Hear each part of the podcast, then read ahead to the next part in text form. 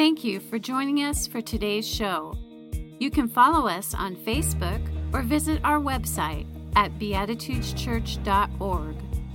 Beatitudes Radio, empowering people to enrich society. Today's scripture comes from Mark 10, verses 17 to 27.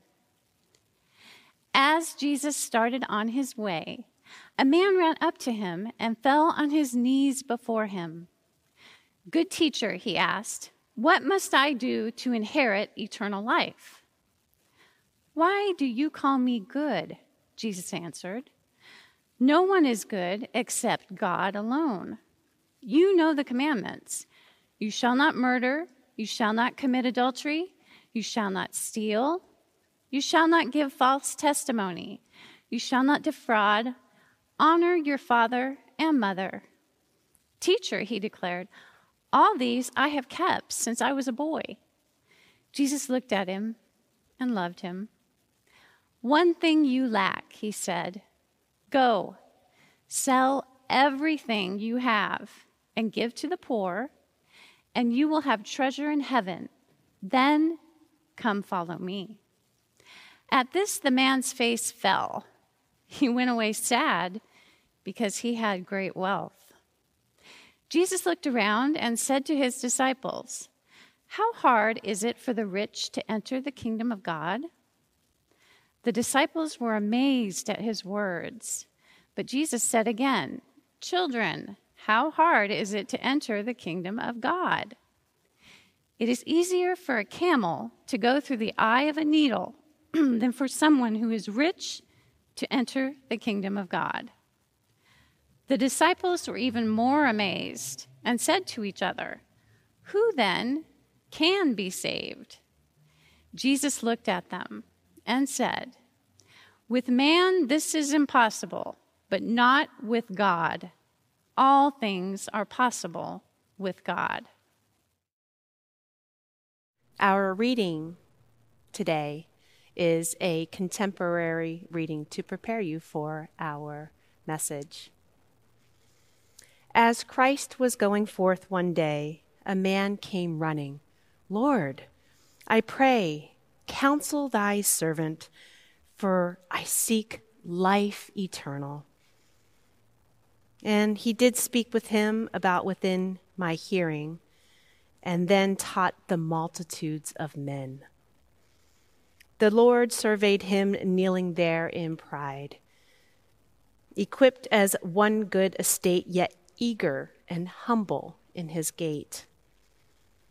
We know the tale how Jesus loved the ardent soul. His words had moved, and how the young man examined, shewed with high integrity, and yet had graced to comprehend some lack with which the fain amend. In riches, place, name, and high rectitude, with ample gifts was he endued. And yet exceedingly sorrowful, he left the Lord more merciful. Though Jesus loved the candid soul, had come to him to be made whole. Ah, me, the judge surveyed his heart, perceived for him the better part, was not eternal life, but all that wealth which could his soul enthrall. The while uneasy, feeless sent, by quickened conscience, sedulous went in search of what? A compromise should seem to give what he denies his soul, his heart, his life and ways. To whom is due man's life and praise? The limb must go, the surgeon cries. Life rather, the sick man replies. So Christ would amputate the limb which mortifying rendered him incapable of that thought that he sought. of all thy wealth thou shalt keep thought. Give to the poor and follow me. So life eternal shall thou see.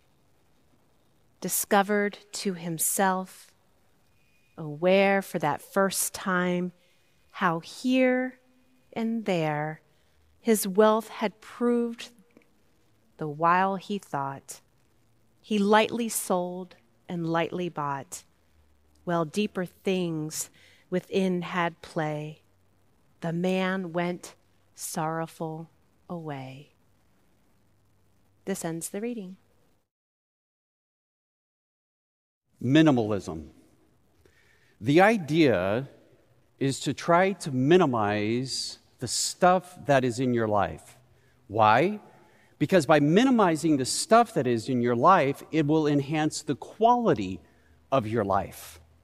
So individuals are selling their large homes, getting rid of a lot of their stuff, and moving into tiny houses, small homes, anywhere from 400 square feet to 800 square feet, and trying to get by by acquiring as little as possible.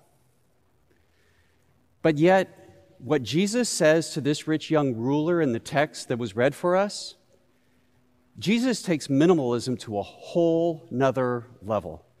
He says to this individual, Sell everything that you have. At the end of the account, at the end of the story, it says that the rich young ruler walked away sad because he was very wealthy.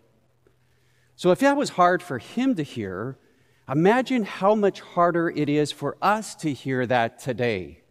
To sell everything, give it to the poor, and be a follower of Jesus. Because that is so difficult for us to hear, we have a tendency to take that text and individualize it. One extreme is to say that what happens in this account is just a one off. Jesus is only addressing this person at that time, and it's not meant for anyone else. So that's one way that we try to soften the blow of this text. The other, however, is based on the idea that what Jesus is saying is really not so much to us today about trying to get rid of our stuff as it is an attitude, a frame of mind toward money. That we don't allow money to be supreme in our life, to have rulership over our life Rather, it's secondary.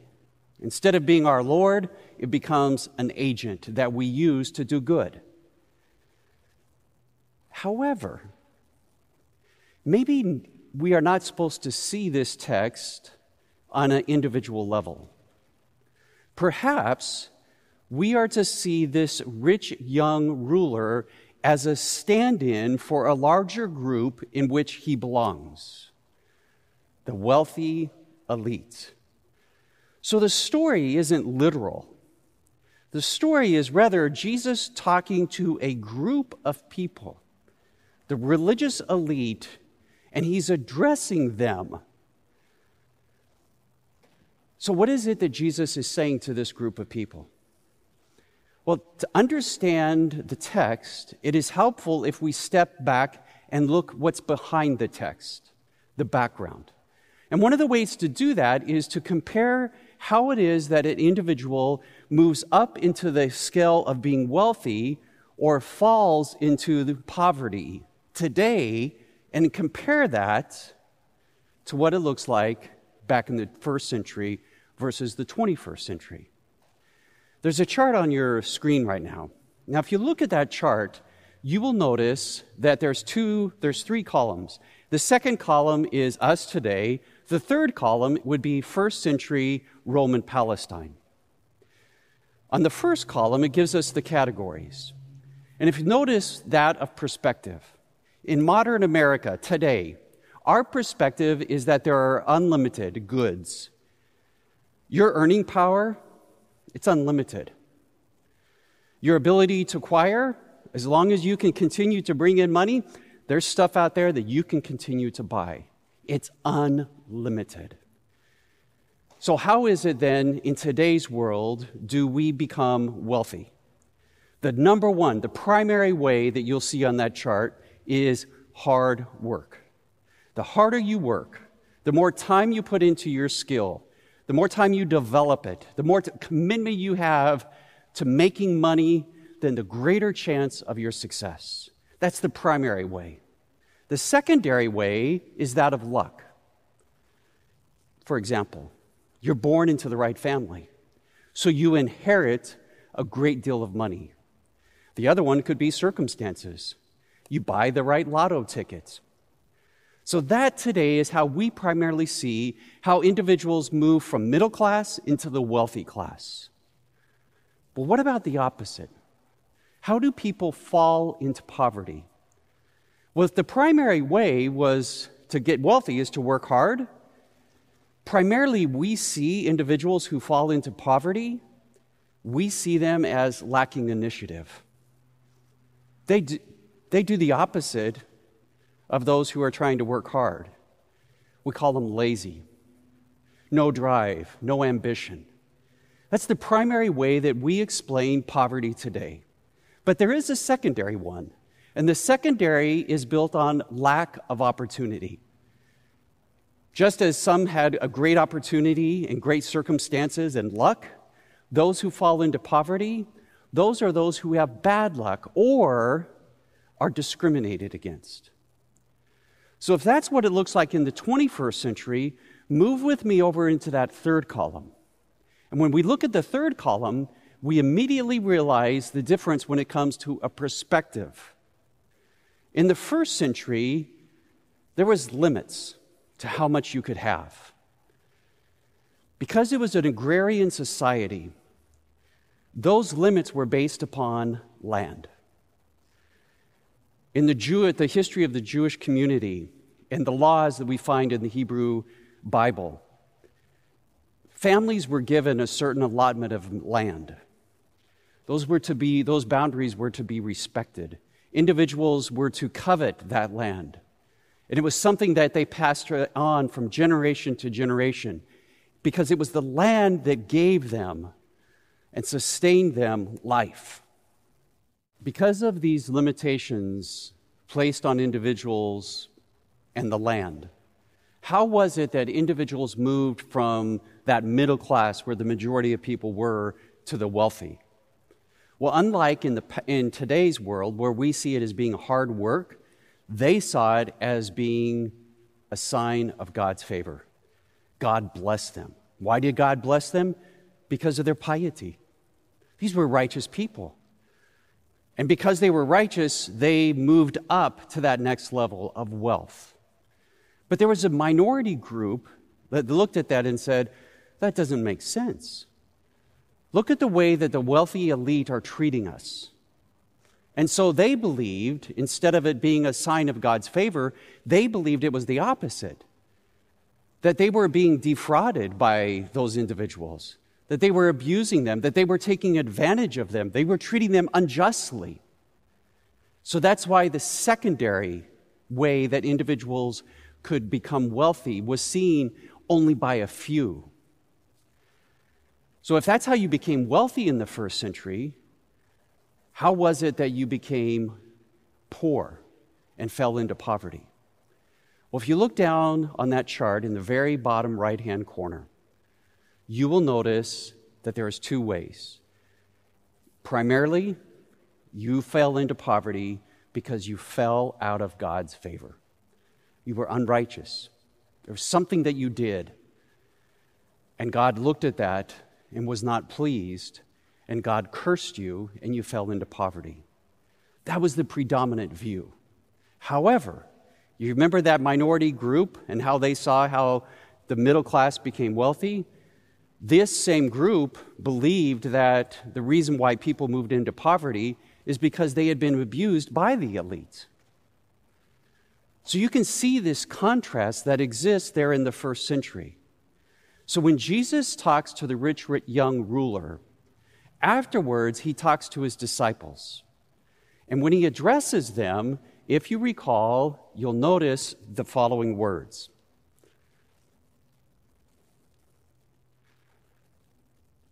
Jesus looked at him and said, How hard it is for the rich to enter into the kingdom of God. Indeed, it is easier for a camel to go through the eye of a needle than for someone who is rich to enter into the kingdom of God. Those who th- heard this asked, Who then can be saved? So, in this dialogue, notice the position that those who are listening to Jesus take. They take the idea that the primary way that you become wealthy is that you're righteous. What Jesus says agrees more with the minority group. Notice again how hard it is for the rich to enter into the kingdom of God. It should be easy for them because the rich should be the first ones in line to get into the kingdom of God because they're righteous. That's why those who are listening to Jesus says, "Wait a minute. This doesn't make sense to us." So Jesus is countering the predominant view of the day. He's not saying that the wealthy and the elite are there because of God's favor. It's just the opposite. It's because they've harmed other people, they've stepped over other people to make their way forward. So when Jesus then looks at this rich young ruler and through him is speaking to all the wealthy individuals, what he asks of them is a huge ask. He's asking them to get rid of everything. Now, again, think about the land. If you're wealthy, more than likely you have a lot of land. How did you acquire it? Well, the predominant way would be through letting people borrow money from you. Imagine, if you would, you're a landowner and you have a bad year. Crops don't produce as well as you were hoping. So when the next season comes around, you don't have enough money to buy the seeds to plant your field. So you go to someone who has the money, you borrow the money, and you go out and you buy your seed. You plant your seed and you keep your fingers crossed hoping that you will have an abundant crop that will not only give you enough money to sustain you for that year, but also to pay back your loan. But this time, instead of the weather coming into play, imagine that you are called up to go to war. All the men in your home have to go out and fight on behalf of your king. That leaves the field untended. Harvest time comes. You're still out at war. Who's going to harvest the land? So by the time you return, you've lost that crop. So now you got to go back again and borrow more money. And then the cycle continues. And it comes to the point where you just cannot make enough money to pay back your debt. So, what do these wealthy landowners do? They foreclose on you, they take your land. Now, what do you do? Well, if you're fortunate, you can become a tenant. You will work the land, which isn't yours anymore, on behalf of this landowner. If you're unfortunate, then you will become those who will line up and try to find daily work enough to get by each day, one day at a time. The wealthy become, continue to become wealthy and have more land while the poor continue to fall further and further down. That's the situation that D- Jesus is addressing. He isn't talking about individual failures, individuals and their greed. He's talking about a system that is built on people's greed. It's the system that he is looking at. And so when Jesus asked this individual, to sell all of his land, I mean, to give up everything that he possesses, he's also asking him to give up his land. Listen to what this one writer says. Since all goods exist in limited amounts in the first century, and they cannot be increased or expanded, it follows that an individual, alone or with his family, can improve his social position only at the expense of others. Hence, any apparent relative improvement in someone's position with respect to any good in life is viewed as a threat to the entire community. Obviously, someone is being deprived and denied something that is his, whether he knows it or not. So when Jesus tells this young individual to sell everything, he's making two demands. One author captures this idea by saying the two demands that Jesus makes of him is number one, on this greedy young man, number one is to sell what he owns and to follow Jesus. The demand to sell what one possesses, if taken literally, is the demand, you ready for this? To part with what was the dearest of all possible possessions to a Mediterranean the family, home, and land. And to follow Jesus means to leave or break away from the kinship unit, a sacrifice beyond measure. That's why Jesus understood that the wealthy elite would have a hard time doing this. To give up everything meant to give up your land. And by giving up your land, you were also losing your family. That's why later on in this same chapter, Jesus says, Truly I tell you, no one who has left home or wife or brothers or sisters or parents or children for the sake of the kingdom of God will fail to receive many times as much in the age that now and in the age to come in eternal life. What Jesus is addressing is an entire economic system. And what he's asking the wealthy and the elite to do is to be willing to give all of that out up. Hellerman, who did a lot of work in first century agriculture, says the following Jesus challenged the rich young ruler to do much more than simply divest himself of his wealth. Jesus offered him the opportunity to, are you ready for this? Disentangle himself from the structural evil which characterized first century Palestinian social relations in order to participate in a new spiritual and socio-economic reality which would someday turn the Roman Empire on its head. Think of that, what Jesus is asking of them.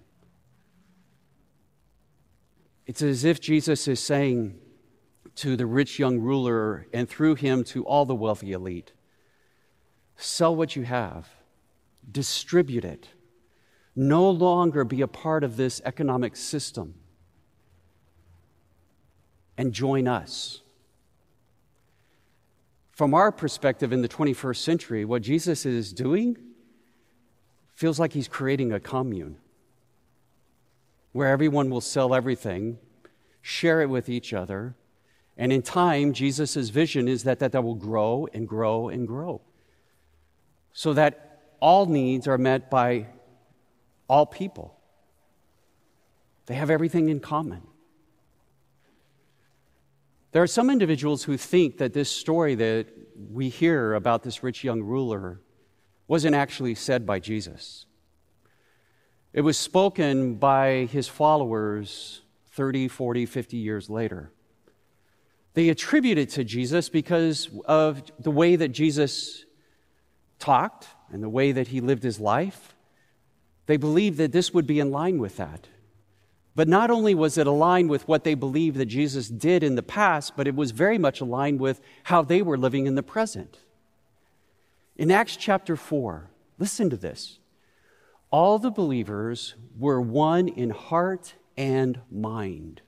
No one, no one claimed that any of his possessions was his own, but they shared everything they had. With great power, the apostles continued to testify to the resurrection of the Lord Jesus, and much grace was upon them. there were no needy persons among them.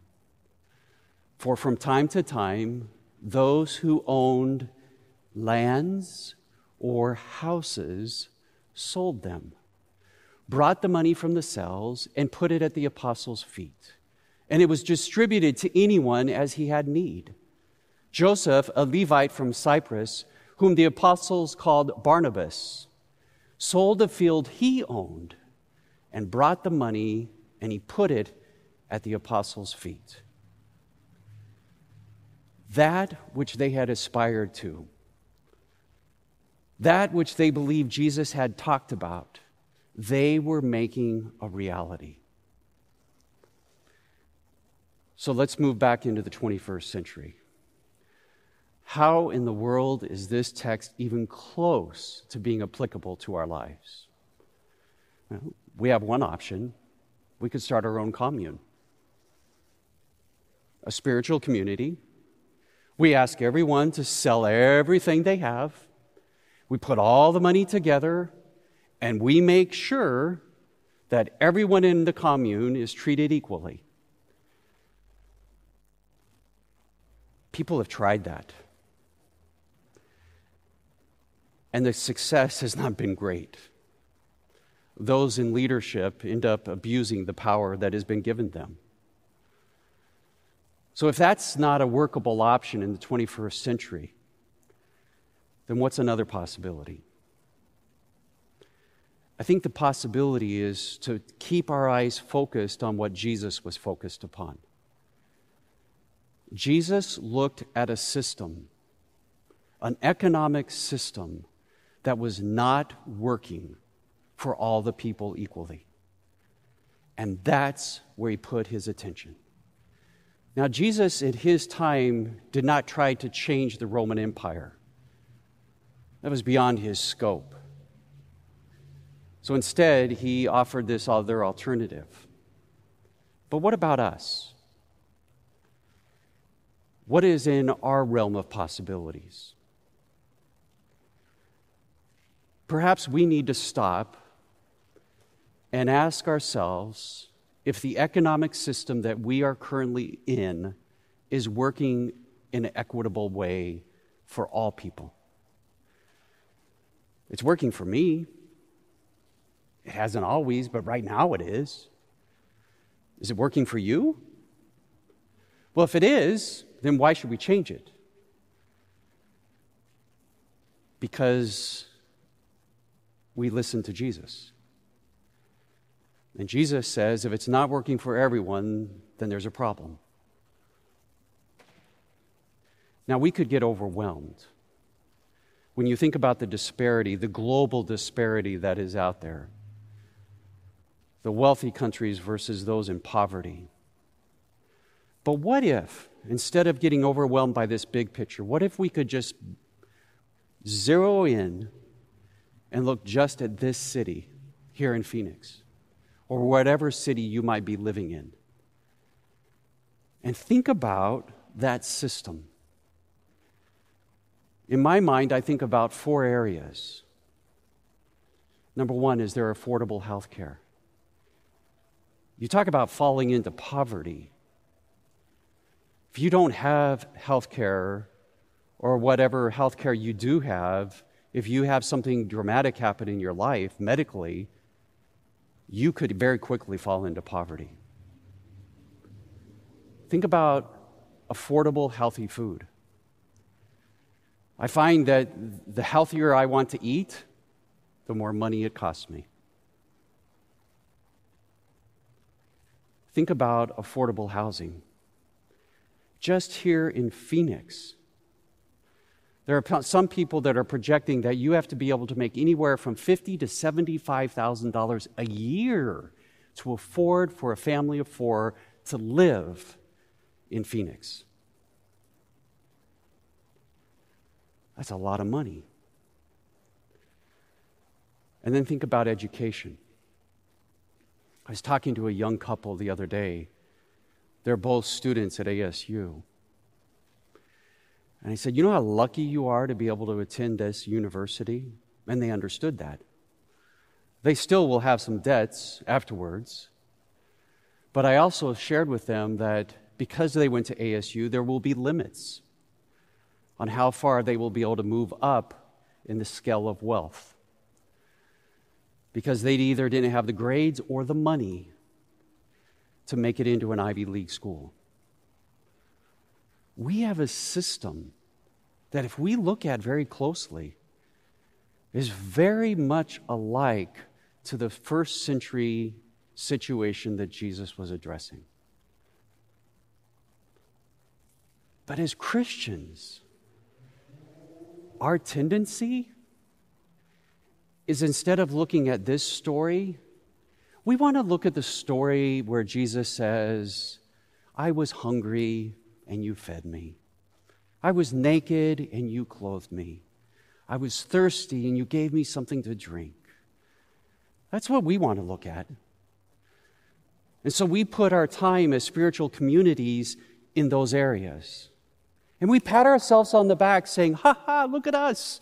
We're feeding the poor. We're clothing them. We're doing what Jesus said. And by doing it to them, we're doing it to Jesus. But by, by focusing just on that, we're neglecting, in my opinion, the primary focus of Jesus which was looking at an economic system that was causing people to be hungry and naked and thirsty. And as long as we as a spiritual community look at just that, we're missing it. And we will continue to have people fall into poverty. This is a mind shift, but it's also a soul shift.